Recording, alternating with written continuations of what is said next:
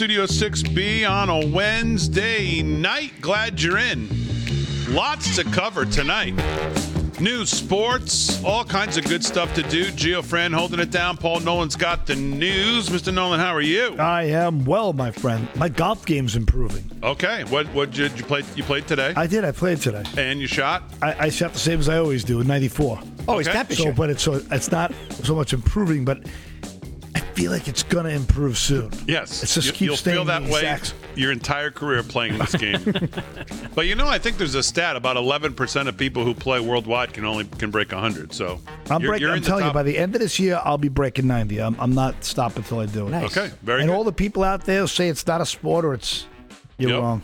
You're wrong. Okay, so let's Hardest go to- sport I ever played. Let's go to someone who does. Rick Delgado, how are you? I am well. How are you? Very good. What's on your mind tonight? Anything? Ah, well, that new ad from uh, the guy running for Congress in Georgia? there? Jerron Davison. yeah. Wow. Hello. Now Hello, that, now that now that's somebody you just might want to vote for. man. I mean, that's just.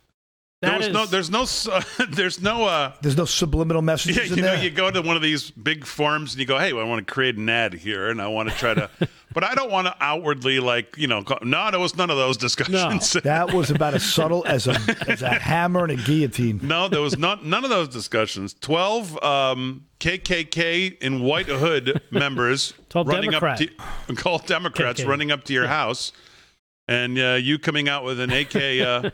An AR-15 saying you might, AR-15. you're going to need all 30 rounds. AR-15, and you're going to need all 30 rounds. He says. and, and I like the way it was shot. It seemed like you know it was it was nicely shot. I like the angles that they used. The lighting was very really good. Uh, yeah. Um, between that and the uh, the uh, the bald Matt Damon, who somehow got a job as a uh, undersecretary, whatever the heck he is.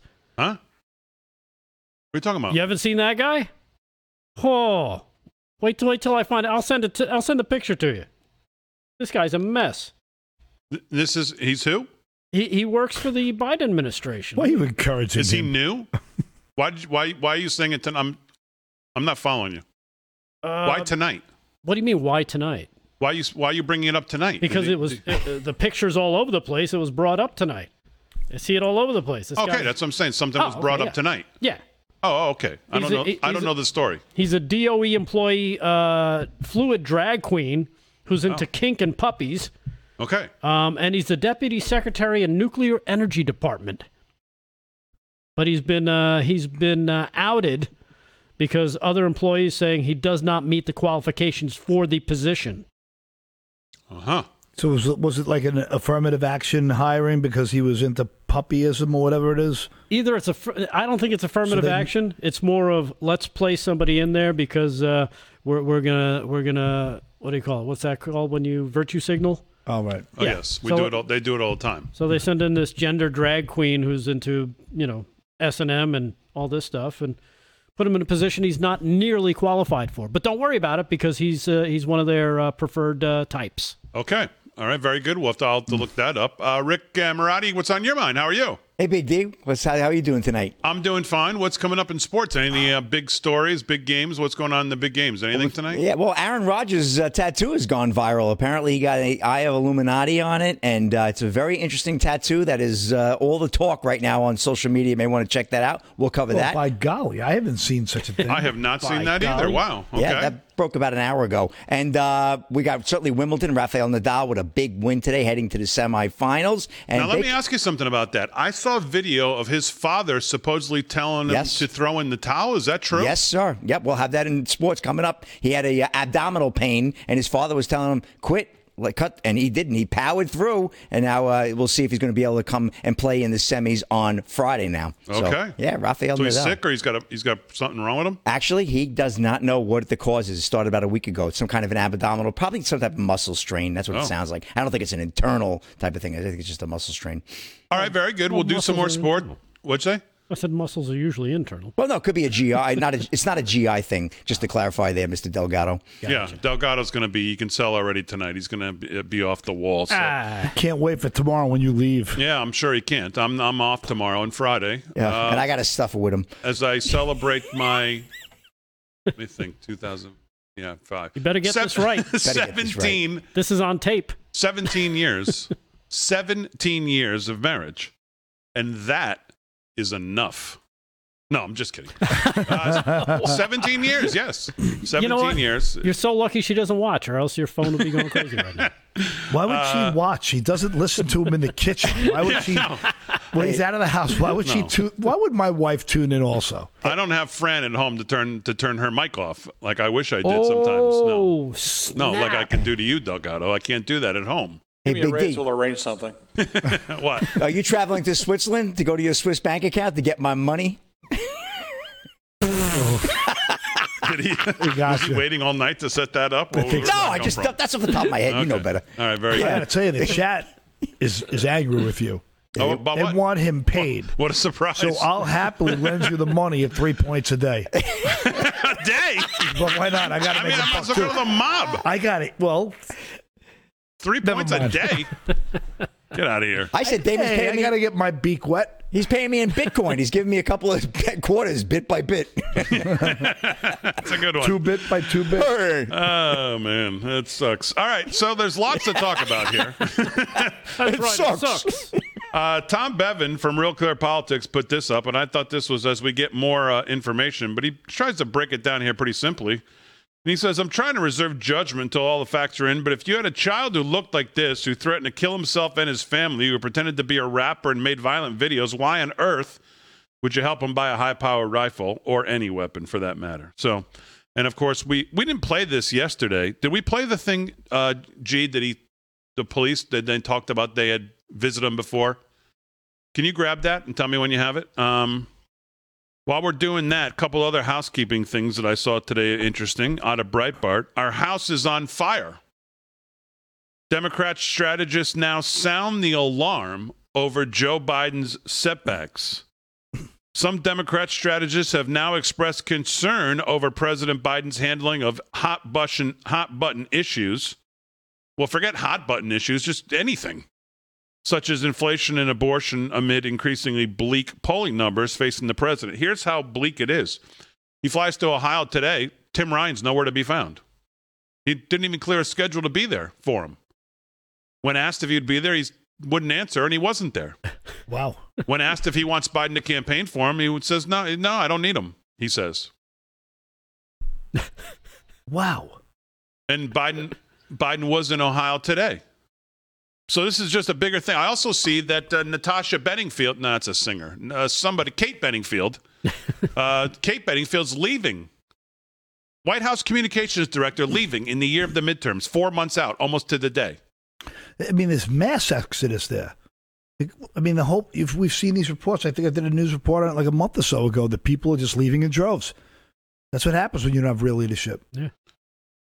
There's the administration part of the job, and then there's the political part of the job. And it seems like this president is leaning more in the administrative role at a time when his coalition is thirsting for political clarity and leadership. Dem- Democrat strategist Joel Payne said in an interview with The Hill that was published today the president and his team, his team, by the way, are the problem. One of the problems is his team is as incompetent or just a step below his incompetence. So he has no one around him that's competent. Think about this cabinet: Buttigieg, Granholm, uh, Mayorkas, uh, the Cardona at Education. I mean, I mean, I, I've said this before. You could rope them off and charge admission to walk by them. What a bunch of freaks! All of them. They're as dumb as a stump and dumb as he is. So he has nobody around him other than Obama in the basement or where, wherever he is.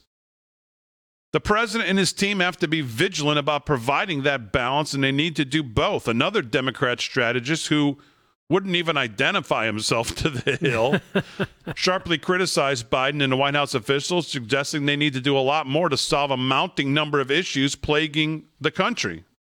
Well, yes, he, yes, they do, because November is coming, as we keep hearing. And Biden talking today, I mean, he's so clueless. He's living in a world that doesn't exist about what he thinks he's done since he became president. This guy thinks he's doing a great job. Meanwhile, he's, was, was his polling numbers around eleven percent approval rating.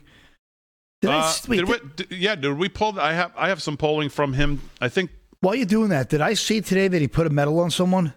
No, that was yeah, that was a couple days ago at the White House. Put Oh. it on backwards. Well, at least he could see it. Did, I, I need to see that video if that's if that's a true thing. I can't. It looked almost fake. It was so it was so bad.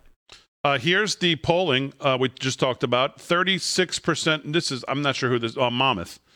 Uh, 36% approve. It was 38 in May. Well, we know that's too high. Thirty six does not approve. 58% disapprove. It was 57 in May. It, there's, it's up way more than 1%, and that's not, that's not uh, true either. Approved by party, Dem 74. There's no way. Independents 29. No way. Maybe two. Get rid of the nine. And Republicans 3%, and that's Kinzinger, Cheney, and, and Lindsey Graham, maybe. I don't know. But, um, yeah, they just get worse and worse and worse no matter you go. And now, you, and you're seeing this is what's spilling over to people leaving and to Democrat strategists running to the Hill in places who won't identify themselves and saying that it's infuriating, which is exactly what they said. Our house is on That's right, fire. it sucks. Yeah, yeah.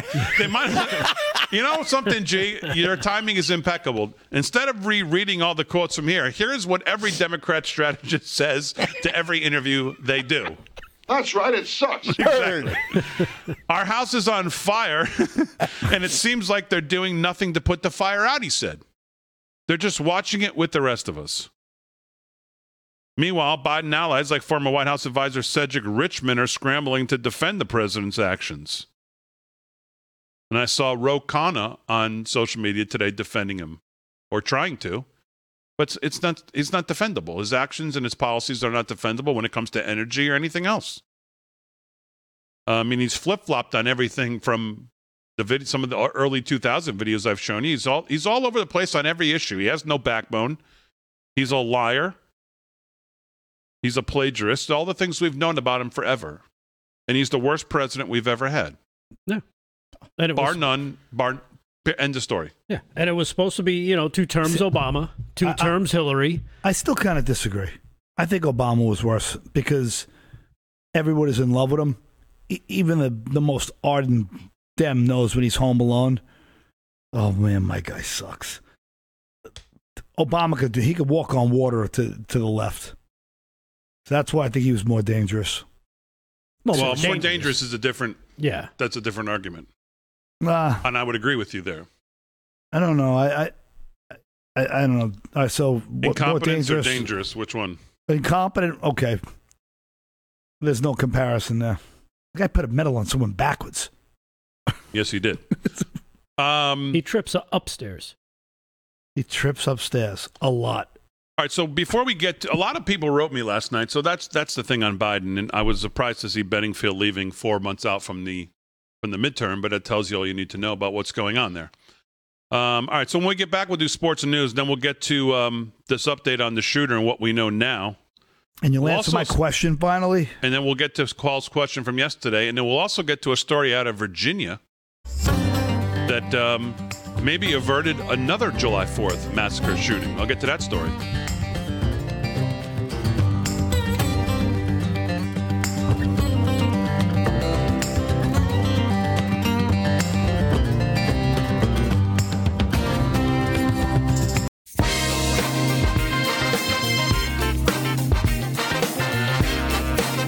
So we've uh, friends informed us that uh, thankfully we found out that the backwards metal thing is is not true. Paul, No, I I mean it looked fake. I just thought it was funny to make fun of him because you know he, he stinks as a president. well the thing the thing is you just don't. I mean, you almost have to take everything of those things as like serious because well, that's how pathetic he is. yeah, like I saw a thing today on um, social media, and I- think I was on my Damon Roberts Twitter, and I retweeted it and I said, "There's no way this can be real. I won't believe it until I see the clip of her." And that is somebody said that. Well, I don't have it. Maybe it was on the um, live from Studio 6B one. I thought it was on mine, but maybe it wasn't. Someone said I had a Kamala Harris quote that you know it's one of those that you have to say, well, it certainly could be, but it's so bad that you say, I, I just I can't. U.S. Vice President Kamala Harris today. This is from Gary Hancock. I don't know if he's just joking. Quote Gas prices are high due to gas prices not being low as before. to get back to lower prices, we have to acknowledge gas is high, which is the opposite of low. And that's got to be a joke. Right? No, come on. Is that the Babylon Bee? it's got to be a spoof on what she said yesterday. That was some- we That, That was we- something I was putting in my we hear next. her What from even last is that? night again? Whatever. Come on. Gas prices are high due to gas prices not being low as before. To get back to lower prices, we have to acknowledge gas is high, which is the opposite of low. I mean, The It's- fact that it could be true is She's not sad wrong. that's the Again, point, it's right, right? there. It's right there with the medal. Right, that's the point. I mean, it could. Having listened to her on this show, you can't immediately say, "What is this?" Okay, well, is this English for today? For example, roll it, G. Here we go. It is the very nature of what we stand for and therefore fight for that whatever gains we make will not be permanent. There's so much strength in what we achieve, but there is also fragility. So we must be vigilant. And the second point then being if we understand that's the nature of it, it's not going to be permanent. It is fragile unless we are vigilant. It's the nature of it. What? no, no, no, no. No, no, no, no, no, no. Okay, What is that? my point made. So you can't. No. Yes. So you you absolutely cannot rule out. You cannot rule out No. Gas prices are high. You can rule it out if it's not ruled in. You see, if it's in because it's out first, and the second point, then it could be ruled in. Gas prices are high due to gas prices not being low as before. To No get way. back to lower prices, we have to acknowledge gas is high, which is the opposite of low. That is possible. Ipso is facto, so- if you are correct, then you would not be incorrect. Given Listening to Kamala heard. Harris speak is like when you Google something and you find an article and you start reading it and you're like, I think an AI wrote this.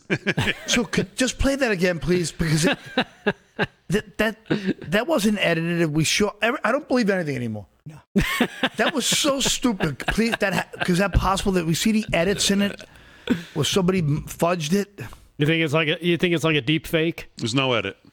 That was incredibly stupid. One, more time, G. Roll it. It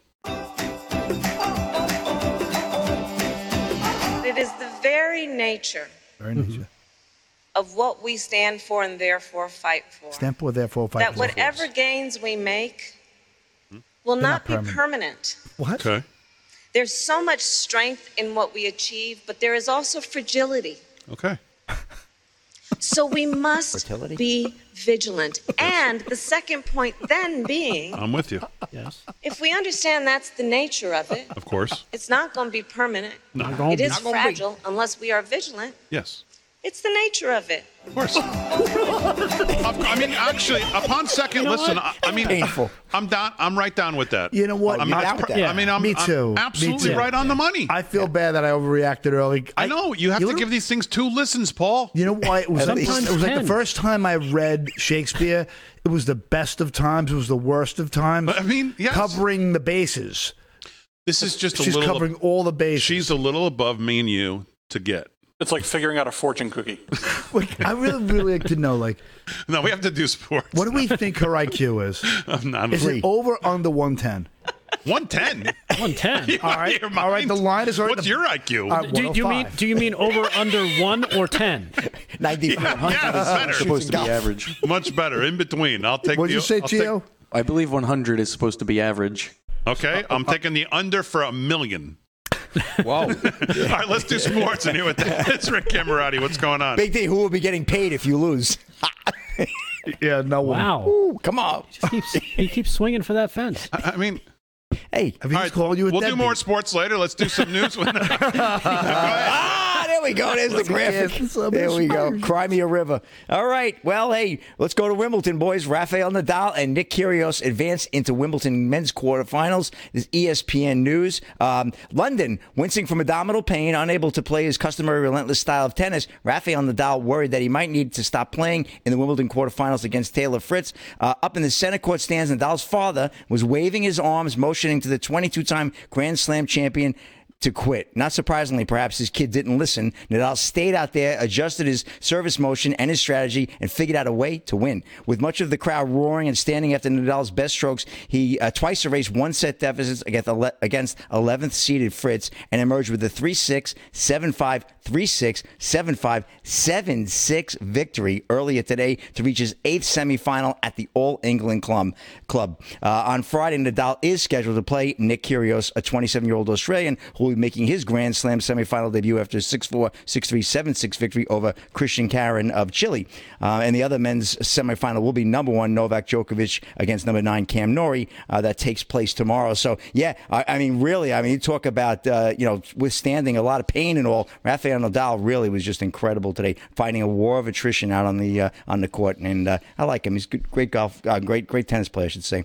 And uh, getting over to the women, Simona Halep tops U.S. Amanda Anisimova to reach semifinals and will face Alina Rybakina. Uh, Halep, the 16th uh, seeded Romanian, reached the semifinals and stretched her winning streak at the All England Club to 12 matches by beating Amanda Anisimova 6-2, 6-4 earlier today on center court. In the semifinals, Halep will face Alina The 17th seeded Rybakina beat Ajla Tomljanovic 4 6 6 2 6 3 on the number one court. And Ons Jabeur, first Arab woman to reach a Grand Slam semifinal, will face 34 year old Tatiana Maria next uh, in the other semifinal as well. So very uh, very good Wimbledon heating up, getting down to the end finals this weekend. And uh, well, this has gone viral, and it's probably the tat heard around the world. Gets uh, that uh, Aaron Rodgers got his first tattoo, deep and meaningful piece on his forearm. TMZ uh, Sports is reporting Aaron Rodgers' body is no longer tattoo free. The quarterback just revealed he got ink put on him for the first time in his life. The Green Bay Packers star shared photos of the new tat on Wednesday afternoon, revealing his left forearm now features an eyeball, astrology signs, lions, and much more. The new link features an Illuminati eye amidst a number of different That's not an Illuminati elements. eye. Well, that's what the article said. I'm It just saying. like it's like a clown head. yeah. See the eye? Yeah, there's an eyeball But right no, but above. that, that eye's for your pineal gland. So uh, Rodgers declined to get the uh, sp- give the specifics of that ink, uh, what it meant to him, but he did say the artwork was both deep and meaningful. Uh, famous artist Balazs Bercsenyi, I think I'm spelling it. Looks like right. the logo for a Montauk resort or something. Yeah. the piece on yeah. Rodgers, yeah. Good one. So uh, very interesting now what's going on there. So you know we love Aaron Rodgers on the show. Why man, do people find this? In, why is it interesting? I'm just curious. There's a lot of astrological stuff in there, and Yep. people find astrology interesting for some reason. So Is it? Is he, they think Aaron Rodgers is like giving a message on like how many wins they're going to have this year? Take Maybe us in to your leader. Is there like an over under deal futures bet in there somewhere? maybe he's the next Miss Cleo. it could be. Mm-hmm. So that's it. So I'm going to pack in this report. Back to you, Big D. Okay. Very good, Slick Rick. Should We'll I get some- to news now? We'll do some more sports, and we will get to news, but not now. When we get back on a busy Wednesday night, see what's going on in the chat too. Over on Gettr. Glad you're in.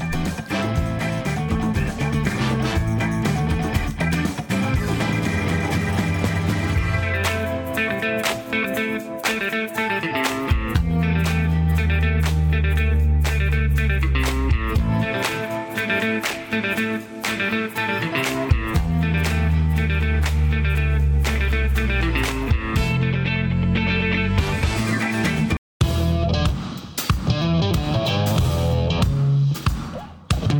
30 minutes past the hour, live from Studio 6B on a Wednesday night. Glad you're in. Lots to do.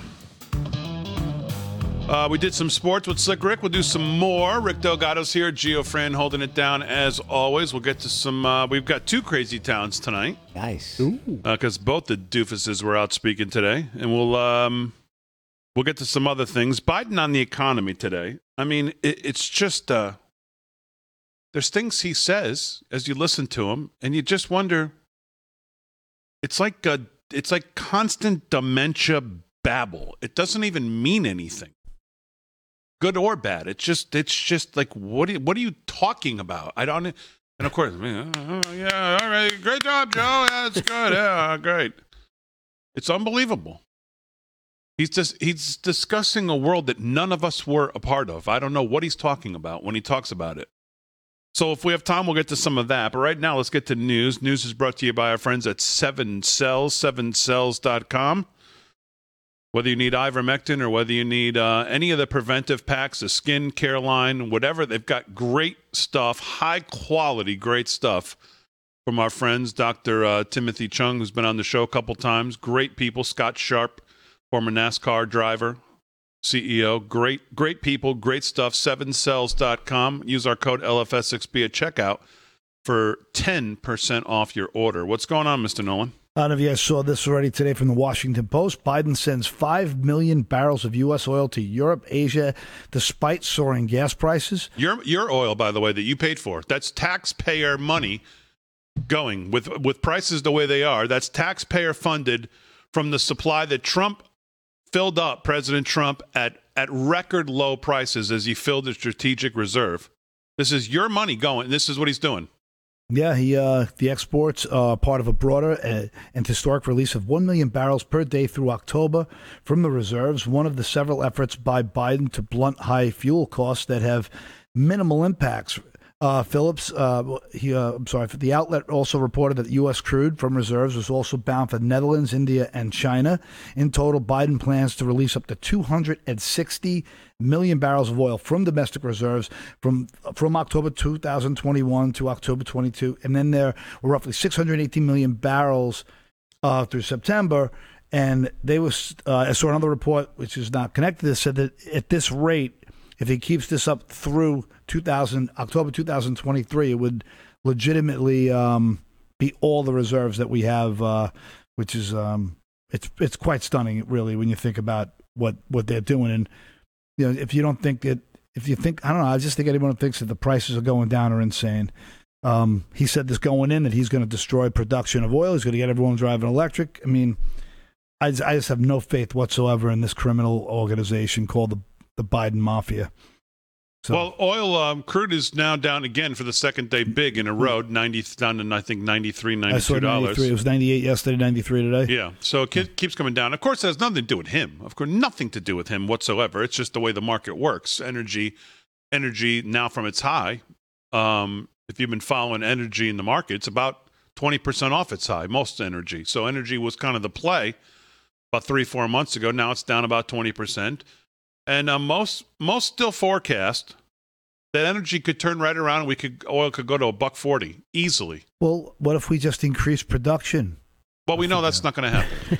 um, I don't know. I, it's just uh, it's just sickening. And this is just, I mean, this is just destroying the poorest people out there, and it's just a war on the poor. And then they they eat from the bottom up, and they get the lower middle class, and then they'll get the middle class eventually when they're charging you eleven bucks a gallon, and and before you know it, you'll be you'll be stuck in uh, some kind of a you know public transit system. So, well, the crazy part is, is that they keep pushing this. Oh, we're going to go to green energy. All these electric cars. We don't even have the infrastructure.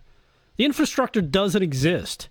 You know, an electric car has to go four hundred thousand miles to one hundred and ten thousand miles of a gas vehicle to offset its carbon footprint. Just think about that. We're not close, but they're going to ram us into their market one way or the other. Yeah. So I want the audience on Gettr to chime in here. I'd like to uh, know how they think they're going to charge all those vehicles. Yeah, I forget. I mean, they'll worry the, about uh, they'll worry about that when you're already boxed in a corner. I don't know if you guys see the. Did you guys see the goof? It was a uh, guy's Tesla was stuck on the side of the road, and the guy's walking with his gas can to it. So, and they're like, "What do you need the gas for?" And he opens up the little Honda generator to charge his car. He pours the gas into the Honda gas generator to charge his battery.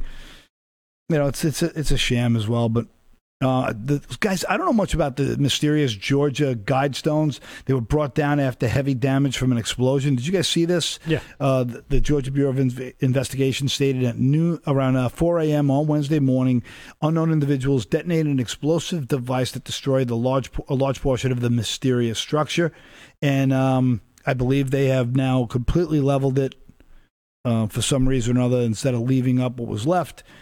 Uh, I know nothing really about this. Um, I know it's had some controversy behind it that maybe um, white supremacists had it made if you anyone in the Gettr audience, guys, fill up the chat. Let us know what you think about it because I have I don't I have no idea, but I well, saw a lot of people making a big deal about yeah, it. Yeah, the, the guidestones they were I think they were erected in like 1980 or something. 80. That quote unquote mysteriously. I don't think you can mysteriously put up these huge things and nobody knows about it.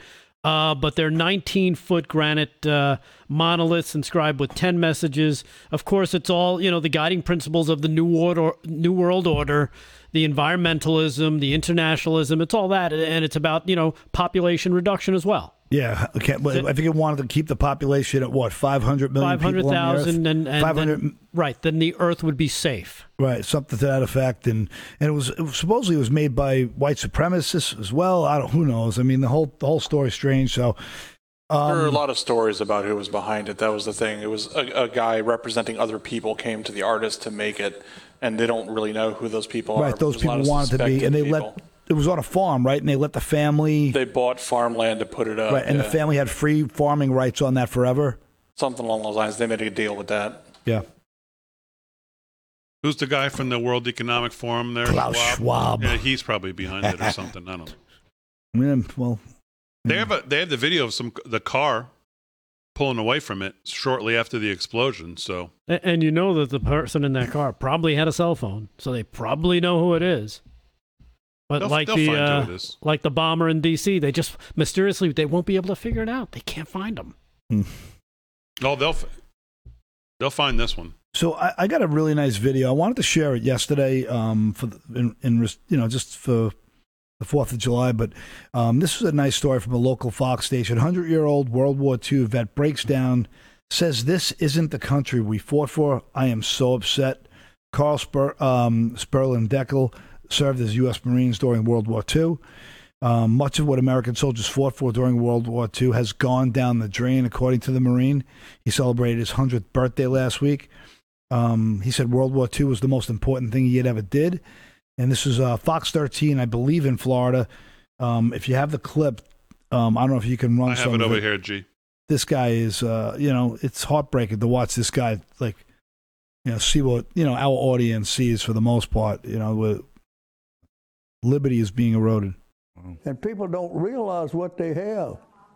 They bitch about it. They do. And then nowadays, I am so upset that the things we did and the things we fought for and the boys that died for it, it's all gone down the drain. Our country's gone to hell in a handbasket. We haven't got the country we had when I was raised. Not at all. Nobody will have the fun I had. Nobody will have the opportunity I had. It's just not the same. And that's not what our boys, that's not what they died for. I just, it's just, just not it. U.S. Marine Carl Spurlin Dekle, that is, Yep. Wow. celebrated his hundredth birthday, and you can hear um Heartbreak. Yeah, Yeah, man, it's heartbreak. just- It's, it's it's legitimate heartbreak. I mean, we're watching. Wow. You know, we're simply we're simply watching the destruction of uh, you know all of our liberties and you know what these great men you know fought for. It's it's really uh, it's frustrating. It's very frustrating. And then you have people like Champagne Socialist AOC fined for not paying back taxes. Not that it's a lot, as previously reported. Uh, AOC still owes almost two grand in back taxes for a company she founded in 2012 you know, and she's the same goofball walks around in a dress that says, you know, tax the rich, and she's constantly telling raise taxes, and she really wants constantly wants you to give your money. Meanwhile, she's got a million dollar apartment and, and the best Tesla money can buy. She's a clown. Same more more of the hypocrisy from these you know these these scams. So I mean, it's uh, I don't know, man. Yeah. It's the same old thing. All right, G, Crazy Town. We can just fit it in. Kamala addresses the teachers union. Roll it.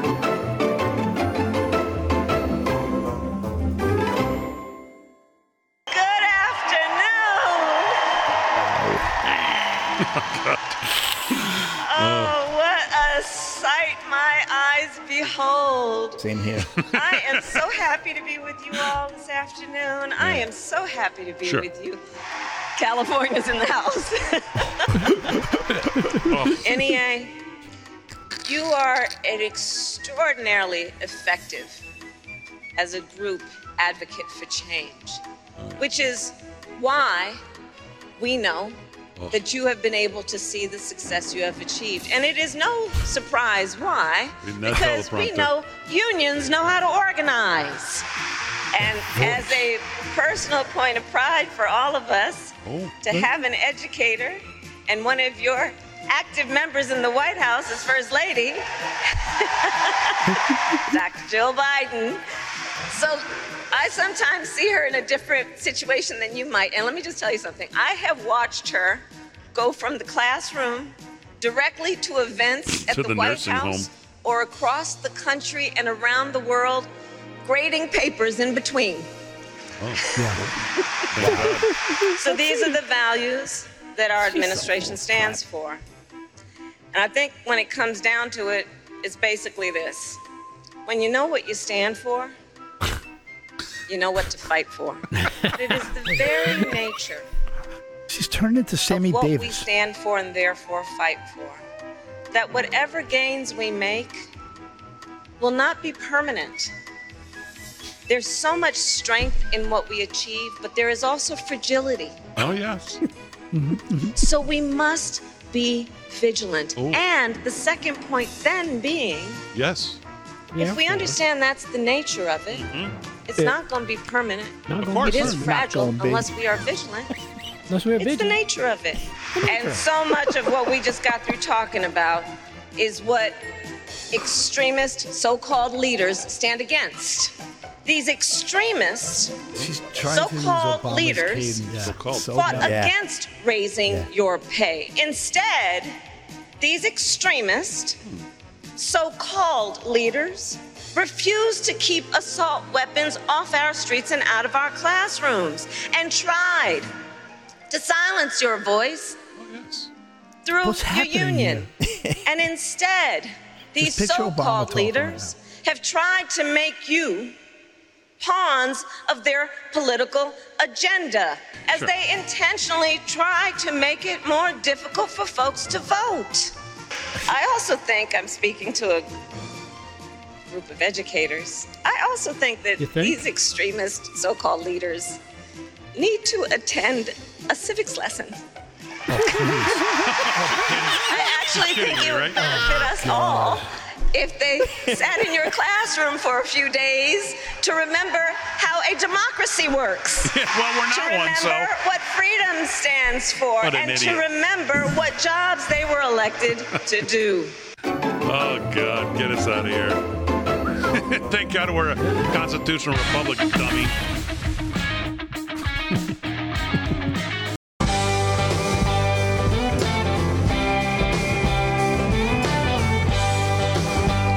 All right, live from Studio 6B. You know what's funny about uh, Kamala sitting there talking to uh, to teachers and doing this whole like um, you know trying to blow it up like they're big, you know, in for the teachers. How do you think these teachers feel when they go to the gas station to fill up? How do you think these teachers feel when they get their energy bills? How do you think these teachers feel feel when they go to the grocery store? How do you think these teachers feel when they look at these energy policies and they look how it's affecting them? Maybe not all of them, but I'll bet there's a good I'll bet there's a good amount of it. It's like the unions. Joe's talking to today out in Ohio. How do you think some of them feel when they look at these energy policies and they look at these plants having to close because they can't keep up with the energy uh, costs? How do you think these teachers feel when they look at how much money's going towards food and, and energy costs? If you're Well- living in New York as a teacher making, uh, you know, 75 to 100 grand, you're barely getting by. Well, that's because of Putin. Yeah. Yeah, well, if she can make them think that, then maybe they, they, they're welcoming to that kind of speech that she gave. But I, I bet not. I bet not all of them are. And she sits there and cackles about it the whole time. Well, I'm sure the ones that support that kind of nonsense are, are the, the only ones that showed up. I'm sure the ones that uh, you know are looking at you know looking at the gas tank going, it's going to cost me how much to go? Yeah, I'm not going to go. Yeah, I mean everything's a, everything is a joke. I mean, to I mean, she just laughs at everything. I'm telling you, that nervous laugh, it, it's just, it's, it's frightening. But if you guys haven't noticed how much she's channeling her, her Obama speech pattern, she's Oh, doing yeah. everything in her power to get uh, more dramatic influence. She's using all those inflections in the exact same way, Folks. and it's and it's it's such a it, folks. Yep. She is doing not everything in her power to raise her likability in some at some level. Yeah, well, It's not she working. could have she could have that Mission Impossible voice where she could actually sound exactly like him, and it wouldn't help her favorability. I just let me just lay that out there for you. But um, here's a story out of Virginia that's interesting. Um, just to draw the difference between what we saw in Illinois with this shooting and some pretty heads up people in Virginia. A tip from a hero citizen, it's being now called, is responsible for preventing a mass shooting that was being planned for the 4th of July celebration in Richmond, Virginia, authorities said on Wednesday. This is from Matt Delaney in the Washington Times today. Richmond Police Chief Gerald Smith said in a press conference that the citizen called the police after overhearing Julio Dubon, 52, and Roman Basacarol, 38, I think that's how you pronounce it, who cares, plotting an attack to be carried out mo- on Monday at the city's Dogwood Dell Amphitheater.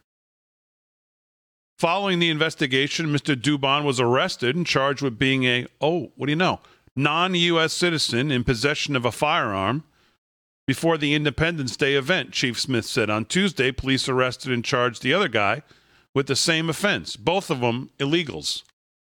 The police chief said authorities seized two assault rifles, a handgun, and over 300 rounds of ammunition in the course of the investigation from the house they were living in. The force multiplier for any law enforcement and public safety agency is the citizenry itself because they see more and they hear more, Chief Smith said. Chief Smith said the two men are roommates and the officers visited their home at the Thousand block of Columbia Avenue on July 1st, the same day they received the tip about the alleged plan. The responding officers were allowed to enter the apartment. There were firearm related material in plain view, the police chief said. So just a here's an example of somebody who you know did it right. Stepped up, heard something and said something. And and law enforcement did what they uh, are supposed to do. Well, What do you mean 'cause well? you, you keep the uh, three-letter agencies uh, uh, uninvolved. Uh, Well, they weren't involved. They, Exactly, The they first weren't. thing they did was contact the FBI. But it was the local cops that actually went through with it. They started the investigation that day. They opened the investigation the day they got the tip, as opposed to what happens with it when the FBI gets involved. They open an investigation. Maybe somebody gets around to it. They interview some people, and then they they decide, yeah, you know, it's all good. What's what's crazy though is when you think about it, you hear Kamala saying that you know these um, you know extremists in political parties who are supposed to take the guns away from everybody. Meanwhile, they're the party that has completely created a surveillance state. You know, under Obama, they've created a full blown surveillance state. We we've seen the the evidence. We've seen that you know they're tracking everybody and everything at all times for everything they do. But yet somehow or another, they can't stop some lunatic kid who's made it clear as a bell that he wants to kill people, that he's he's depressed. He he. I mean, his his Facebook history is pure insanity, and they and they have no idea they can't they can't thwart him ahead of time. But meanwhile, they got eh, meanwhile they're stopping conservatives and paperwork's going to the IRS to create audits for people who are against um, what they think are uh, oppressive governments or or rigged elections at January sixth. Or maybe or maybe show up at a school board meeting. Yeah, exactly. But meanwhile, they have a complete surveillance state, but they can't stop something this obvious. And they want our guns, the good people's guns. We live in bizarro world. And let's remember, Illinois not only has red flag laws and assault weapons ban and everything else in place, and of course, none of that mattered.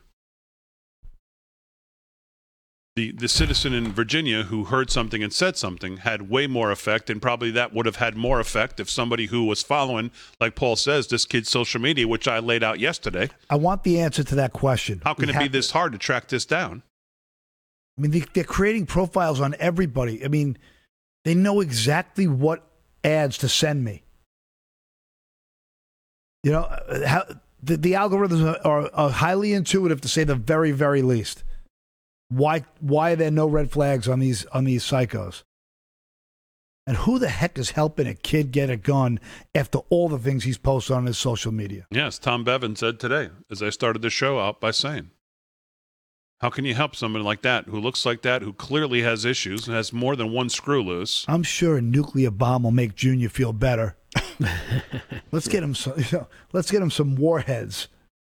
And again, this is a state that has some of the strictest gun laws in the country, in Illinois, and just flies in the face of everything we're hearing from not only these weak Republicans but the Democrats on how how well we're going to save it. We're going to legislate all these problems. The idea that you're going to legislate any of this is insane. As as proof by this, a state with some of the absolute toughest gun regulations, and it didn't make one damn bit of difference with this kid. And what would have made difference is someone that said, hey, this kid's got a screw loose. And look at what he's posted. You had way more evidence in, in this case than you did in Virginia, where a guy overheard one conversation and was smart enough to go, you know, this doesn't sound right, Mm-hmm. and went to law enforcement. Here you had a here you had a He had a resume uh, of I mean, he had videos and, and I mean things he made showing him f- dying at the hands of fighting with cops and drama dramatizing violence and talking about shootings and all kinds of crazy stuff. and, and weapons being already removed from him. Yeah, knives and all kinds of things they Yeah. laid out yesterday. We still haven't got. We have the clip. We'll maybe get to it in the second hour, but it's just crazy. So, all right, we'll um, we'll do sports when we get back. I'll also get into what these two professors found when they were looking at uh, these mass shooters. What creates a mass shooter? A lot of you asked me for this yesterday. I'll get into that. We'll get into sports. We'll get into another crazy town with Joe today, just living in bizarro world and what he thinks he's done since he's been president. Our old friend Michael Curtis sent me this song a couple weeks ago, and m- most of you loved it. Let me play it again for you. Live from Studio 6B on a Wednesday. Oh, this is some country music. I grew up playing in them honky tonk bars. Flat tops and fiddles and that old steel guitar. Now when I turn my truck radio, I wonder where did the country all go? Where are those great voices that we used to hear? Singers like Jones,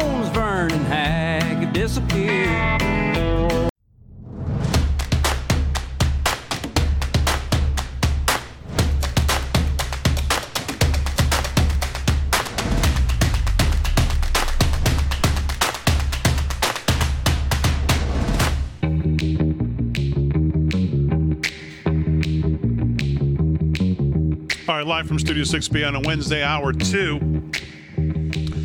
We'll do some more news with Paul Nolan. We'll do sports here coming up in a second. Gio Fran holding it down. Rick Delgado's here. So, we had the Supreme Court ruling about uh, what happened in New York in the concealed carry. And immediately, um, New York has done an end around. I talked a little bit about this a while ago. Now more and more people are picking up on it. And um, Ted Noel today says with its new gun law, New York is now begging again to get slapped down. And he says SCOTUS just said that New York was not allowed to demand good cause to get a permit. It's kind of like a problem child that does something wrong to get just to get punished. Maybe it's testing the limits to see where the boundaries are, but in the case of New York State, it appears to be much more malignant. Space prohibits an exhaustive review, but it's quite certain that New York's new gun law is an in your face middle finger salute to the Supreme Court. In response to the Bruen decision, it's likely to get all the respect a parent should give to a misbehaving offspring. This new phase is nothing more than a placeholder for good cause again. Because the law says it means, quote, having the essential character, temperament, and judgment necessary to be entrusted with a weapon and to use it in only a manner that does not endanger oneself or others. In other words, good cause. the Constitution does not allow for such a restriction. You are either a prohibited person, such as a convicted felon, or you're not. This new definition in New York law is the very definition of arbitrary and capricious in practice. It sounds neutral, but just as with good cause, if the reviewing officer doesn't like you, your application is toast.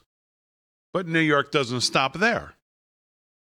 Kathy Hochul said, went on to put a list of, of sensitive locations in which guns are barred. The first is generally unobjectable government administration buildings, then it goes downhill from there. Any location where health care is provided is included. That would include homeless camps where mobile clinics work. Any, quote, place of worship or religious ob- observation is prohibited. This would include a park where sunrise Easter services take place, and it would deny churches such as the West Freeway Church of Christ the ability to limit the carnage a shooter would create. SCOTUS flatly denied New York the ability to declare Manhattan a sensitive location. But guess what? The law circumvents this by saying that any private property that does not have a guns allowed sign is now quote unquote sensitive. If we add in buildings that have house government agencies, not that's not just all of Manhattan, it's all of New York State. Every part of any state is either publicly owned or privately owned. There are no exceptions. Essentially, all of it is now off limits to concealed carry in New York. A list of sensitive locations is far too long. I have a brother in law in upstate New York. He would be in technical violation if he carried his into his own yard unless he put up a sign saying guns are okay. Any government agency or government funded agency is off limits. Any church, any school of any description, summer camps, shelters for abused, homeless, or otherwise helpless persons, any public transportation facility or vehicle, any facility used in connections with public transportation. This appears to mean any road. any performance venue. This would include street performers. Any public sidewalk near a political protest any gathering of individuals to collectively express their constitutional rights to protest or assemble. In theory, a bet on New York enforcing it that includes two people talking politics under a streetlight, and of course, Times Square in whole. Ultimately, the burden of knowing falls on the individual. You must keep that list handy so you won't step on a crack. You walk past a busker on your way home to your favorite gun welcoming eatery, you just committed a felony. And if you leave your gun in your car, you can't just stick it inside the glove box or console bef- uh, or console before locking it up. No, you must fully unload it and then put it into a safe that isn't visible from outside the car. While we're talking about that, how many safes do you know that fit inside of a car? So you put it in the trunk. You must momentarily show the gun on the way to the safe from your hidden holster. That's another felony. And once more when you reholster it. As a final insult, you must now go through the NICS background check every time you buy ammunition in New York. Once you buy it, you get entered into a state database. There's no public access to the database, but count on state agents poking through it. If you buy too much ammunition, it's likely that you'll get flagged on your monthly review of carry permit eligibility that's written into the new statute. You might be tagged with a red flag violation, and your guns will then be taken away. The left in New York has joined the left coast as land of fruits and nuts. They hate guns so much that no restriction is too much. And they're basically telling SCOTUS to shove it. New York leftists have functionally eliminated concealed carry once again in the state. It is unconstitutional and will be reversed when SCOTUS takes it up again. But for now, there are two key problems if you live in New York. First, it'll take time for a test case to actually get to SCOTUS. New Yorkers will have to lay low for years before their freedoms can now once again be restored. Criminals won't give a damn about any of it. In fact, they'll be happy because their marks will be disarmed. And secondly, with the myriad of sensitive places in the new law, SCOTUS will have yeoman's work to identify a bright line law that tyrants aren't allowed to violate. As for me, I'm glad to live in the free state of Florida. That in the American Thinker today about New York's end around, as I told you, to the um, Supreme Court. And it just never ends with this governor. No, she just basically created a uh, a Hochul's list of soft targets, basically. That leaves the you know the the uh, criminals with free access and free reign to do whatever the hell they want because they don't care they're criminals. They don't care about your dumb law. Yeah, and that's they don't read it. They don't pay attention to it, and uh, if anything, they probably thank you for it because then it makes their jobs and their lives a whole lot easier. Again, Hey, uh, the should i- we, right, should we attack the gun-free zone or the gun-toting zone? The idea that you're going to legislate this and somehow make it, I mean, they, you know, it's just crazy. Just look at what just happened. We just talked about what happened in Illinois. Look at all the restrictions there. It didn't stop it. Look at what happened in Buffalo. The guy knew. He knew the gun laws were tough in New York. That's why he went in those particular places because he knew there's probably a very small chance of somebody shooting back at him. And of course, when the governor's even asked a remotely reasonable question about, well, do you have the actually the facts of how many of these things have ever been committed by a uh, law-abiding uh, citizen who has a concealed carry or gun, a permit? Well, if, no, I don't need. I don't need a. I don't need those. Doesn't the FBI website show that there's over 2 million violent acts stopped a year by uh, you know, legal gun-toting citizens who protect their neighbors? She doesn't need Look that. Paul. Yeah, she doesn't care. She doesn't need that. No. No, she doesn't need those numbers.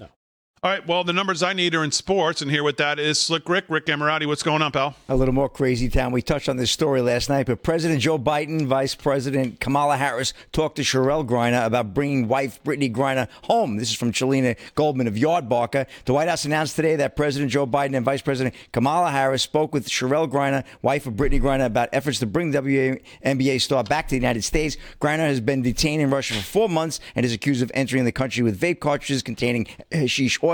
The conversation comes days after Griner sent a handwritten letter to the president pleading for help. Griner was arrested back on February 17th as she was entering Russia, where she plays for a team during the WNBA offseason. She is now in the midst of a trial that began just this week. Um, and the president called Cherelle to reassure that he is working to secure Brittney's release as soon as possible. I wonder if he's talked to. Um, has he talked to any of the January 6th uh, families on the same level? I'm sure he has. As some of their accusations are even less than what she's accused Yeah. of. Trespassing, basically. So, so what the administration is claiming is that they're in touch with Putin and his administration, and they're working on this. Is that what he's saying? Essentially, yes.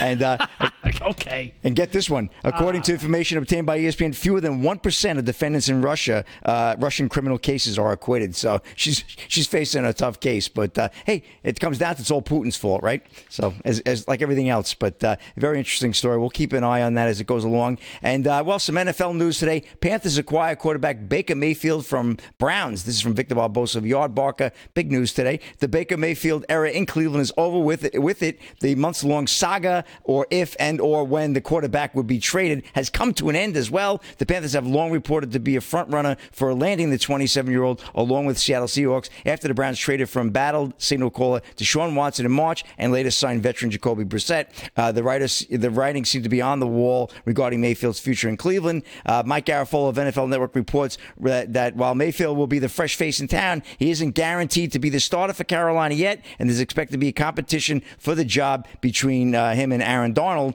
Uh, so that should be very interesting how that develops. But uh, yeah, Baker Mayfield to uh, to the Panthers and Cleveland. They don't even know if Deshaun Watson's going to be able to play once Wait, that all settles. Who, who between competition between Mayfield and who? Uh, Aaron Donald.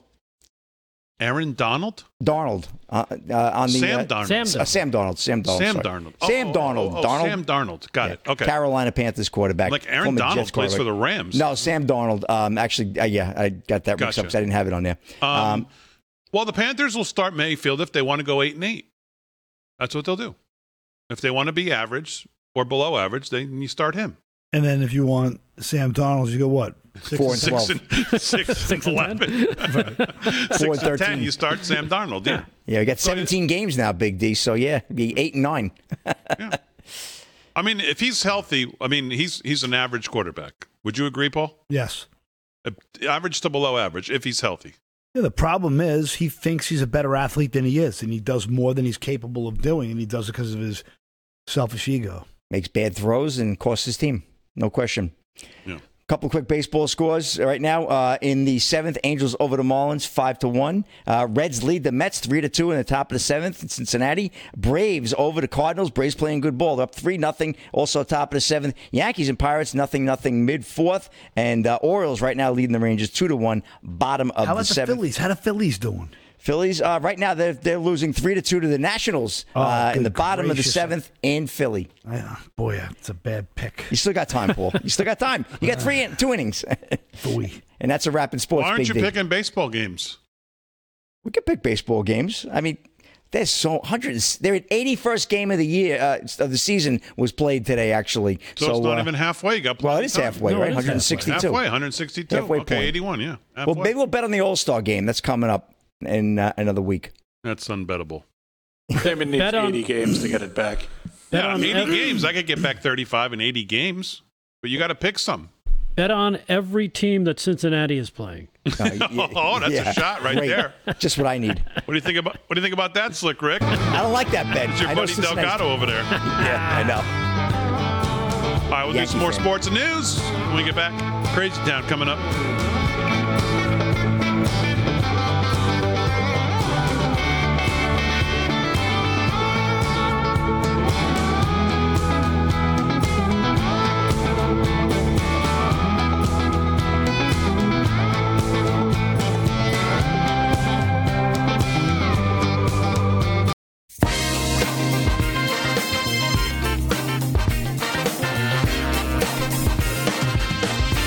For those of you, if you want to do some late night reading tonight after the show, let me suggest this news uh, from The Sun.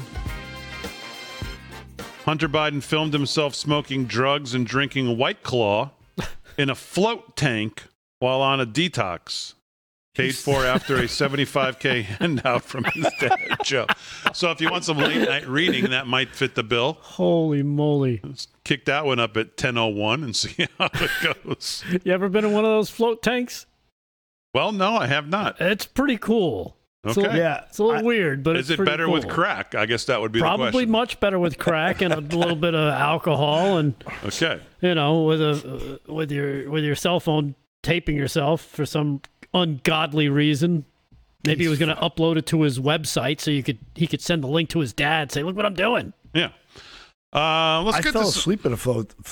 I fell asleep in it. I, I You've kinda in a float tank? Yeah, I did it, and I, I got a mouthful like magnesium water. I was like gagging it. It was nasty.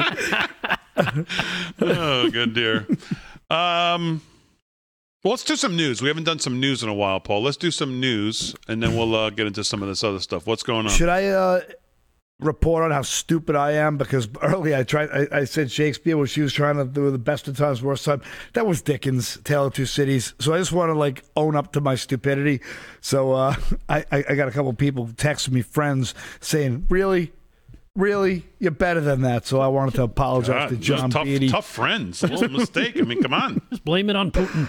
Uh, so anyway, uh, I just figured it'd be a good time to mention it. Um, rationality itself is under attack. CEO of the Babylon Bee said Seth Dillon will not back away from making fun of irrational and dangerous ideology. He uh, did a uh, nice interview with the Epoch Times. So Seth Dillon, the CEO of the satire news website The Babylon Bee, said the company's goal is to show the irrational irrationality of popular narratives uh, that pervade mo- modern culture by making jokes about issues of, of the time. Um, he said rationality itself is under attack. It's not just free speech. There are people who have abandoned rationality on purpose and are trying to get you to go along with agreeing with them that two and two make five. Uh, he went on to say that the goal was to make people laugh and make them think a little bit, to be subversive the way satire is supposed to be subversive, to poke holes in the popular narrative. The goal wasn't to be on the front lines of some kind of big battle, but that's wh- where things are at now. and uh, he continues. He says he's going to continue to push the envelope, and uh, it really doesn't care who uh, who censors them? So that's a pretty good article. I, I thought it was worth reading in the Epoch Times. So I know a lot of people, uh, you know, I don't, uh, you know, people get upset they have to pay for that. So I, I think it's worth every penny. So.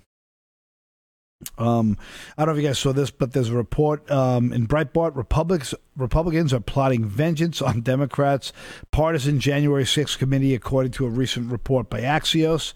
We could trust Axios for sure. I'll believe it when I see it. Yeah, they reported on Wednesday key House Republicans are threatening to subpoena records of January 6th committee if the GOP retakes the majority next year, an escalation of the party's effort to undercut the invest- investigation's findings. While Republicans have been eager to move Beyond what happened on January 6th, many want to use the GOP controlled majority to frame their own narrative of what happened that day, also raise questions about the January 6th committee's work and spending. So, um, we'll see. I, I don't buy. I Throw, don't throw this up, G. Here's here's a live look at Republicans when they get. Um, here's a live look at Republicans when they get back. Um, when they get back power and they say they're going to do all these things. Here's what they end up looking like. This is this is them here in a second. Here they all gather on the first day. little kid. All right, man. guys, we're going to start subpoenaing, uh, that, and this is what happens. Oh no, no, we're going to just everybody run your own way. There's that. There's a visual of the Republican Party when they get into a power. All hell breaks loose and nothing gets done. That's basically it. Wow. So So we, we touched on it a little earlier, but Biden communication director Kate Bedingfield to step down.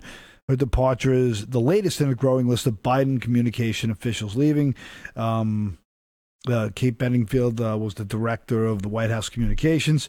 Uh, a longtime Biden aide is leaving this month to spend more time with her family. In a statement, White House Chief of Staff Ron Klain confirmed that she will support the administration from outside the Oval Office. He also applauded Bedingfield's work uh, before Joe Biden even became president. Uh, her departure comes less than two months after the departure of Jen Psaki. So uh, I think you had a tweet saying this is uh, there's been Well, I saw a tweet that said there's been 33 departures in 24 hours. We've never seen this in politics ever, but the friend said that's not true. He, he said it's three departures. I couldn't confirm that many. There may have been 33 since he took office. I think but- that's the number because I, I, Okay, I maybe that's what she meant. The person who tweeted it. yeah um but because I, I I reported on this about a month ago that was in the twenties so it, But I don't think that number. I mean, to me, it's odd that anyone would be leaving four months out from the midterms, given the given the current turmoil of the Democratic Party in this in this president. But I guess that's maybe that's the reason you cut and bail ship now. I don't know. Because after the midterms, after you know the quote unquote red wave, and they're expecting to be decimated, you think anybody's going to want to hire you? Then it's like, wait, you're with the group that just got their butts kicked. Yeah, yeah, probably not a not a good time to job hunt. Yeah. You know, yeah sinking ship just jumping off right? So that's what rats do this is probably one reason that people want to jump off when they hear things like this. Cut three, G. So here's Biden today. Just listen to a little of this as he tries to talk about since he's been president, what's been going on. Roll that. You all remember what the economy was like when I was elected a country in a pandemic with no real plans how to get out of it, millions of people out of their jobs, Okay, now families st- and okay, so cars. just stop remember. So- back so- stop it. So you just we all remember what it was like in the pandemic. We remember a president who was um, getting things done, a president who had nothing, a president who looked at the strategic uh, stockpile of things and there was no nothing. There was no ventilators, there was no masks, there was no anything. We remember blue states like New York, California, Illinois literally shutting down, shutting down their economies, putting millions out of work. We remember places like Florida, South Dakota, Texas, places that didn't do that all over. We remember places like Georgia that the president got mad about at the time. I talked about it and I couldn't figure it out. He got mad at Brian Kemp about trying to open as soon as possible. We remember blue states, your party, kept everybody locked down under the kitchen table forever. That's why there was millions out of work. So when he when he just goes out and babbles like this, I have no idea what he's talking about. Go ahead. up for literally miles, waiting for a box of food to be put in their trunk. Okay, Just stop. What, what is that? food Expl- someone just tell me what that means. who Putting a A box of food in your trunk? In your What- trunk? What is he talking about? No idea. He goes to Costco. Go ahead. put in their trunk because they didn't have enough to eat. Previous administration lost more jobs in its watch Are you kidding than me with any this statement? administration since Herbert Hoover. Okay, That's so a just. I mean that's just that's just so stupid. It makes my hair hurt because I as I just said. Right, because we had record low unemployment and then the pandemic that forced everybody to shutter in. Right. Everybody, well, nobody was allowed to open their store other than No. like, you know, Amazon and, and big box. And t- please, this is such, this guy's such a clown. The, the the biggest out of work states were run by Democrats who shut everything down. And they're still having problems.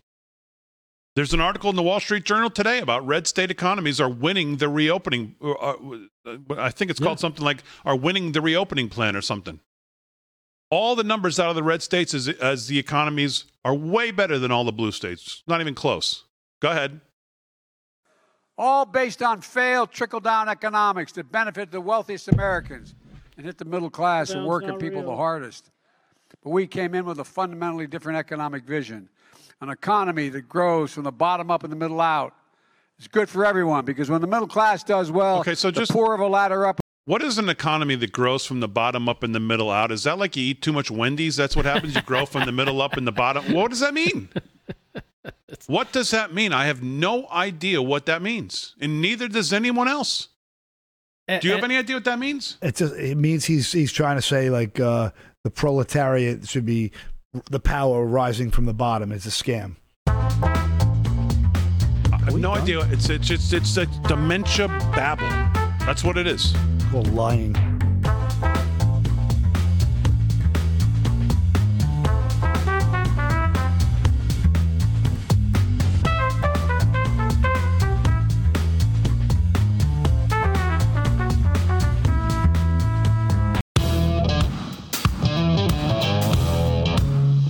All right, 30 minutes past the hour, live from Studio 6B. Just uh, having some fun in the Gettr chat there on the break. Gettr chat's fired up. How do we have only have 85 thumbs up though? Well, we had 35, but then I realized I hadn't refreshed the page because I guess you don't see them in live time. So now we have 85. There's got to be more than 85 people in here. I guess not everybody hits the thumbs up. I mean, we need everybody to hit the thumbs up. I think that's what gets the video out for more people to see it. I think we played too much Kamala. that's a good. That's a good point. I'm surprised we don't have more thumbs down. Yeah. Um. All right. So be well.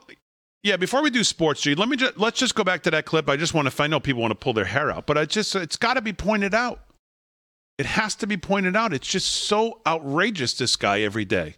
Can you pick it up where we left it off? Just a little bit more of that. What he was talking about. and the wealthy still do very well. And that's why It's like you have to have a cap if we you're wealthy. How well you can do. Rescue. Plan based on based on the belief that a recovery should help all Americans prosper.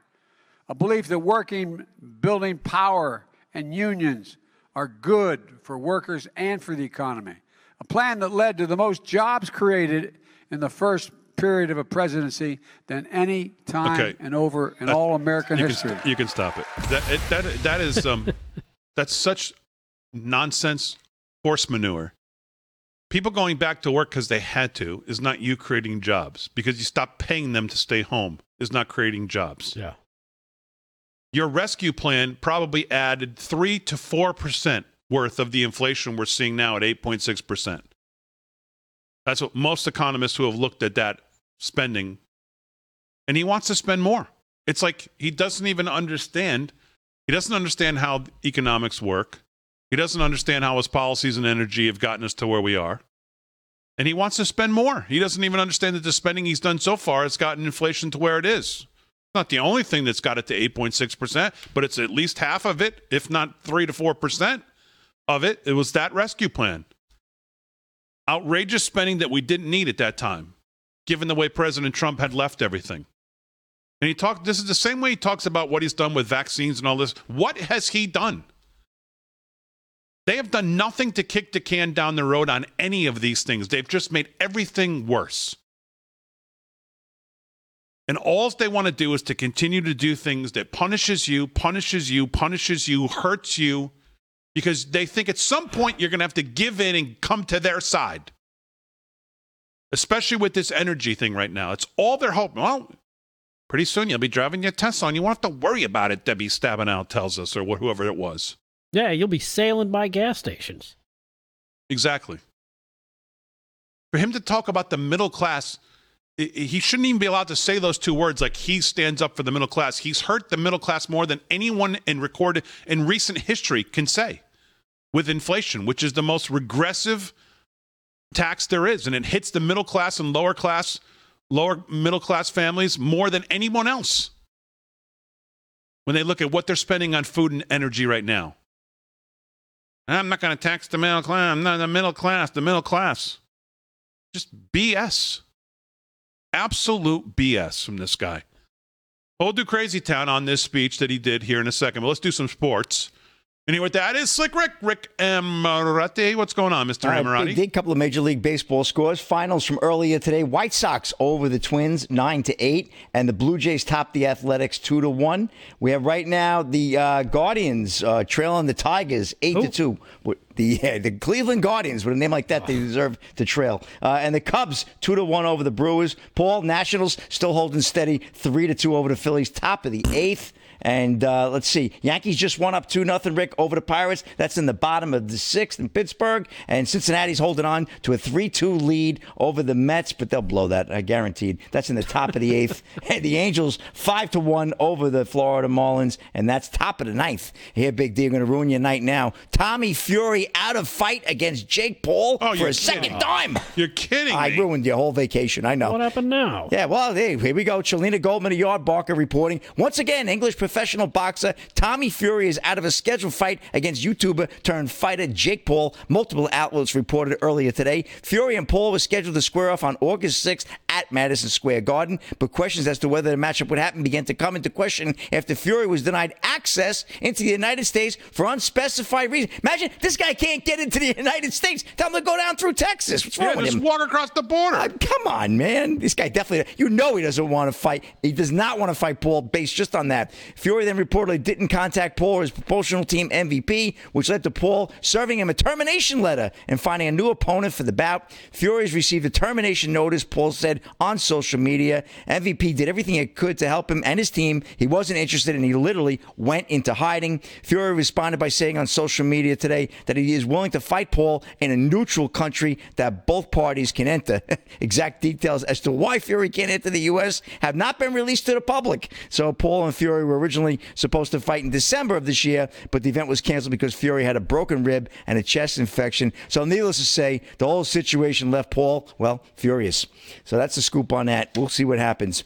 And uh, Flyers goaltending prospect reportedly being held at military base in Russia. Again, Chelena Goldman at Yardbarker working hard today. Philadelphia Flyers goaltending prospect Ivan Fedotov was has reportedly been sent to a remote base in northern Russia after being picked up by Russian law enforcement for attempting to evade military service. His agent told CBS Philadelphia. Fedotov, 25, was drafted by the Flyers in 2015 and has been playing for CSKA Moscow, which reportedly has direct ties to the Russian military. The Flyers signed Fedotov, considered one of the top goal- goaltending prospects in the world, to an entry level contract at the end of May. According to CBS, Russian media reported last Friday that Fedotov has been picked up by law enforcement outside of a hockey rink in St. Petersburg, not Florida. It was uh, later reported that he had been taken to a hospital for stress induced gastritis and that his family was not allowed to visit him. Fedotov's exact location was then kept quiet with Russian outlet Sports Express publishing Monday that it was said where photographs of Fedotov at a military base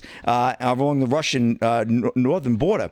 Uh, the uh, Russian defense military has yet to comment on Fedotov's whereabouts. So, uh, you know, it sounds like another one of those Peng Shuai deals with China now because now they don't even know where the guy exactly is. Family has no idea and very strange. And Paul, you said there was an additional catch to this, right, with another player? Yeah, young star on the Minnesota Wild, Kir, um, Kirill Kaprizov. Uh, he's wanted in his home country of Russia in connection with the alleged scheme regarding forging military identification. Um, the allegation is being made against several players on the Moscow pro hockey team, which Kaprizov has previously played as well. The 25 year old Kaprizov scored 108 points last season, uh, with uh, and he was the Wild's star player. So he is. They don't know where he is right now, but he's wanted and he's at large. All right, uh, Joe addresses the unions. Crazy Town. G, roll it.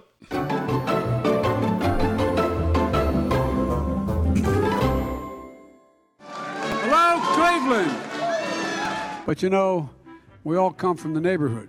Oh boy, We all come from. No, I mean it. I thought he was talking to me. I uh, I was born in Scranton, Pennsylvania, which Uh-huh. was a union town, mostly coal mine union town. Sure. A lot more. My uh, my great grandfather was a Where's he was- going? worked in the mines, was a mining It's called engineer. and laundering. Everybody, uh, everybody there. There was only one word you heard most often in my family. Oh, good. Not a Shut up, joke. Joe. Then we moved to a little town. When coal died, we moved to a town called Claymont, Delaware, just across the line in from Pennsylvania, where the Delaware River bends. And you know, uh, used to have over six thousand, uh, six thousand steel workers were steel. It's all gone now. All of it gone. Used to be a company town, literally. The hills were all company stores, company uh, uh, co- company buildings, but it's gone. Richie Neal happened to it? from the state of Massachusetts. Who? He is, as my uncle would say, Richie is he is union from belt buckle to shoe sole, man. We all understand this, but I made a promise. I mean it sincerely. And They spelled knows this. retirement security right. I guaranteed when the you know when the Fair Labor Standards Act was passed and back in the This means 30s he's and talking to the Roosevelt whole came along, audience. it didn't say unions There's were no one in front of him. It says we should encourage unions. Kids, Encourage unions. Those seals. Because when unions do well, everybody does well. Everybody does well. Not a joke. Not a joke. Is it hyperbole? So here's the deal. Oh, the deal was quite simple. Here's the deal. When I ran, I was criticized for the basis upon which I ran. I said I'm running for three reasons. One, to restore the soul of America. Two, to rebuild the backbone of the country. Third reason I ran was to unify the country. Hey, we're To unified unify now. it. That's all been the harder part of it right Good now. job on all three. No, I'm serious. Because we've become reason? so divided. So divided in this. But one thing we were divided on when we ran, and you know, I want to thank Mayor Bibb for the passport into the city. The goalposts keep moving. Unfortunately, that's probably Trump calling me. If it's that, I'm not lying. I hear, I hear that sound there. And now, also ringing joining me today is Rita Lewis. Where are you, Rita? Rita's here somewhere, I'm told. She left. No, she, yeah, She she's. stepped out. I don't blame her. I don't blame her. I'm a babbling fool. Margarita, she's with Pelosi. No, she's Butch's widow. Butch What? died more than 16 years ago, six years ago. Or And 16. Rita's I'm not carried quite on his dead, legacy sir. Who ever cares? since. And with, the, and with and with and Democrats in Congress, I might add, and Marty Walsh's leadership, we brought the Butch Act. He we fought for the Butch Lewis Act to Well protect said. pensions It's for Butch millions of workers and retirees. We turned a promise broken Oh. Into a promise kept. Previous administration lost more jobs in its watch Ugh. than any administration since Herbert Hoover. That's a fact. But we came in with a fundamentally different economic vision. a belief that working, building power, and unions are good. A plan that led to the most jobs created in the first period of a presidency than any time and over in all American history. Yes. Created. no, no, uh, this is this. I mean, this is what I'm talking about. Not one single solitary Republican voted for the Butch Lewis Act or this legislation. They're afraid to. What? Afraid to. Because the Trumpers would literally take them out. Not a joke. That's how bad it's gotten. What is Who do they talking think they are? The ultra MAGA Republicans. Oh, here we go. Ultra MAGA. Congress is deciding every five years whether your promise of your hard earned Medicare Social Security would be continued or discontinued or slashed. It's shameful. If they regain power, they're going to get rid of the Affordable Care Act.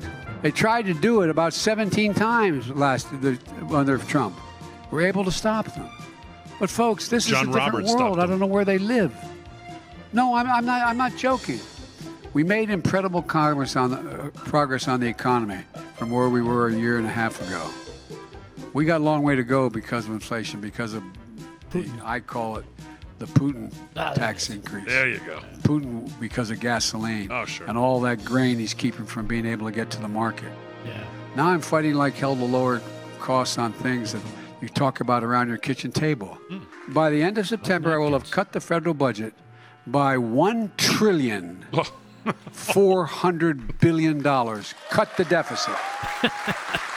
Budget When they start talking about you being big spenders, there's point of that. But here's the point: we just have to remember who built this country. What a hack. This is endless gibberish. Ah. It is him and her. what a team. I like to hear them do a duet. What is with the walking around with the microphone? So he thinks he's Frank Sinatra or something? Like, what is that? Gonna break a hip or something one of these days.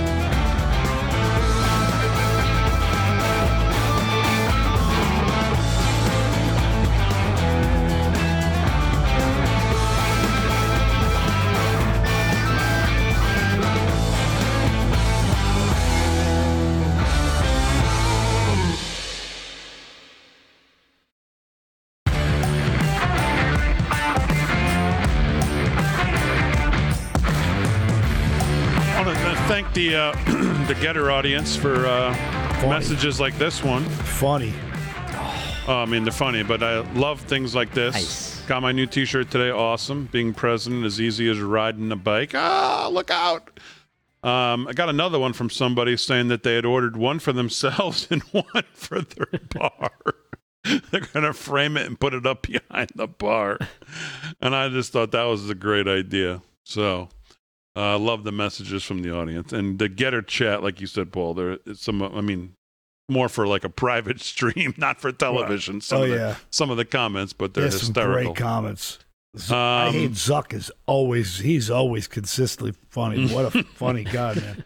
All right, let's do. Uh, we'll do some more sports and a little bit more news before we wrap it up. Let's start with uh, the man Slick Rick at Slick Rick Sports on Gettr, on Twitter, on True Social. What's going on, Slick Rick? All right, big D. I'm going to give you some uh, final baseball scores for the night. Wrap that up a little bit. Orioles over the Rangers, two to one, top of the ninth. Nationals continue to hold off the Phillies, three to two, top of the ninth as well. Ray, Rays right now over the Red Sox, six zip in Boston. Uh, Kansas City over the Astros, five to three.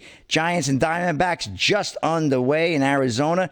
Guardians, Paul's favorite team, trailing the Tigers eight to two. Cubs over the Brewers that just went final two to one, and uh, Twins and White Sox that was earlier today. I reported on nine to eight was the score. White Sox winning that game, Big D, and uh, that's pretty much a wrap in sports. I had one quick story though uh, about a Barbra Banda, a rising woman soccer star, ruled ineligible by gender verification tests. Interesting. Henry Bushnell of Yahoo Sports, Barbra Banda, a rising star in women's soccer and the captain of Zambia's national team, was ruled ineligible for this summer's Africa Cup of Nations by gender verification tests, according to Zambian soccer authorities and multiple reports. Banda, a 22 year old forward, scored two hat tricks at last summer's Olympics and has excelled for her Chinese club, Shanghai Shengli. But she was mysteriously unavailable for Zambia's women's AFCON opener on Sunday due to what Zambia's Soccer Federation called medical reasons. Reports soon emerged that pre tournament tests had revealed natural testosterone levels that exceeded limits set by governing bodies. Andrew Kamanga, uh, the FAZ president, said in a statement Wednesday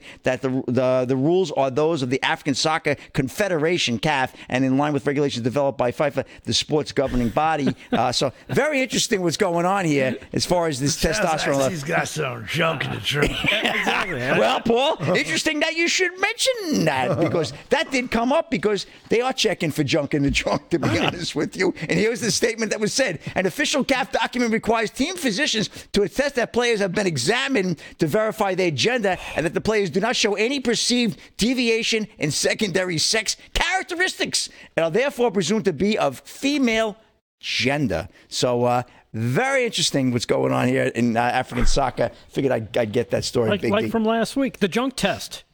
Exactly. Good So uh, lord. we will keep an eye on that. Yeah. Oh, that's right. All right, very good, Slick Rick. Is that it in sports? That's absolutely it. That's the end of the trunk show, Big D. All right, very good. Let's do uh, sports is brought to you by our friend, of course. I always forget to say this all night. My Mike Pillow, Lindell. Mike Lindell, MyPillow.com. Great stuff. Uh, MyPillow.com slash LFS6B flash sale. I, I don't know if it's still going on today, but you can get a MyPillow for $19. Wow. I believe 1999 or 1998 flash sale. I, I don't even know if it's one. It might be two. It might be a regular one and one of the travel ones. But just go to uh, mypillow.com slash LFS6B and you'll see all the current sales for the LFS6B audience. And thank you for those of you who continue to support Lindell and support this show. Uh, so let's do some news. News is brought to you by one of our other great partners, and that, of course, is Seven Cells. Um, sevencells.com. Uh, what's going on, Paul Nolan? Um, Senate Democrats want to pass a $500, uh, 500 billion package that would include major reforms to health care, climate Sure. change, and taxes. Don't worry about inflation. NBC uh, News reported that Senator Joe Manchin, who's primarily responsible for tanking the Build Back Better Act, continues to hold talks with Senate uh, Majority Leader Chuck Schumer on a reconciliation package that would spend 500 billion and raise 1 trillion in revenue. Yeah. The package would primarily focus on health care, energy, and taxes. Uh, one source told NBC News that the ceiling for climate change funding would be capped at only $300 billion. Um, this is, it just doesn't stop. It just, it just doesn't stop these lunatics. So I'll, I'll post this on my social No, media. Manchin. He's a, he's a moderate Manchin, don't Yeah, you know? course, He's a right. moderate. Yeah, sure. Right, Sure yeah. he is. He's such a Don't be fooled. He he does some good. He does once in a while. He he's at least has some basic sense. But please stop with the he's a moderate. I mean, come on. Yeah, you guys can follow this over on my uh, Gettr page, and I'll also put it on Truth Social. P O P P A N O L E N. Poppa Nolen uh, on uh, Truth Social and Gettr. So uh, I'll st- I'll share the stories I did tonight, and uh, please give me a follow. If you have a real picture, I'm following back. All right, before we uh, before we wrap it up, I got a couple minutes here. Two professors, um, Jillian Peterson, associate professor of criminology at Hamline University, and James Densley, professor of criminal justice at Metro State University, decided to take a different approach to profiling mass shootings, based understanding of why mass shooters do what they do. Uh, seemed like a lost opportunity to stop. Uh, a, like if they didn't do it, it was a lost opportunity to try and stop the next one from happening. Funded by the National Institute of Justice, the research arm of the Department of Justice, their their research constructed a database of every mass shooter since 1966 who shot and killed four or more people in a public place, and every shooting incidents at schools, workplaces, places of worship since 1999. They also compiled detailed life histories on 180 shooters, speaking to their spouses, parents, siblings, childhood friends, work colleagues, and teachers. As for the gunmen themselves, most don't survive their carnage, but five who did talked to Peterson and Densley from prison where they were serving life sentences. The researchers also found several people who planned a mass shooting but then changed their mind. Their findings, also published in the 2021 book, The Violence Project, reveal striking commonalities among the perpetrators of mass shootings and suggest a data backed mental health based approach could identify and address the next mass shooter before he pulls the trigger. Hmm.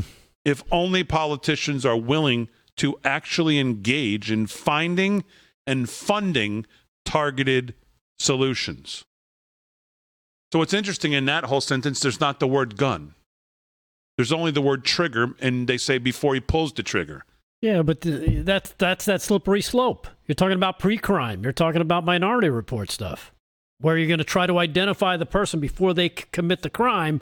But meanwhile, there's that other factor of whether the person would actually do it when the time comes. Would they actually be able to pull that trigger? That's like a red flag law, and that's exactly what we should be fighting against. I mean, I understand they're, they're, the you know the science behind what they're trying to do, and that they're doing it for a good reason. Um, maybe if law enforcement could use that and be like, look, we have a complaint about this guy, we have this, we have this, we add that to that. Maybe that helps, you know, c- to keep an eye. I don't know what I don't know what the right answer is. Well, I mean, I, I haven't even gotten through the beginning of what they actually did, so I don't know. I mean, I see what you're saying, but I don't know how that applies to what they did. So they said they talked to um, Politico talked to Peterson and Densley about how a national understanding of mass shooters has to evolve, why using terms like monster is counterproductive, and why political talking points uh, need to be followed up with actual concrete action. Uh, and then they go into the back and forth questions. So I'll just post this, and you, you can you can follow it up. But the, the, what I found most interesting was that was that um, paragraph that I just read. There are striking commonalities among the perpetrators of mass shootings and suggest a data-backed mental health-based approach.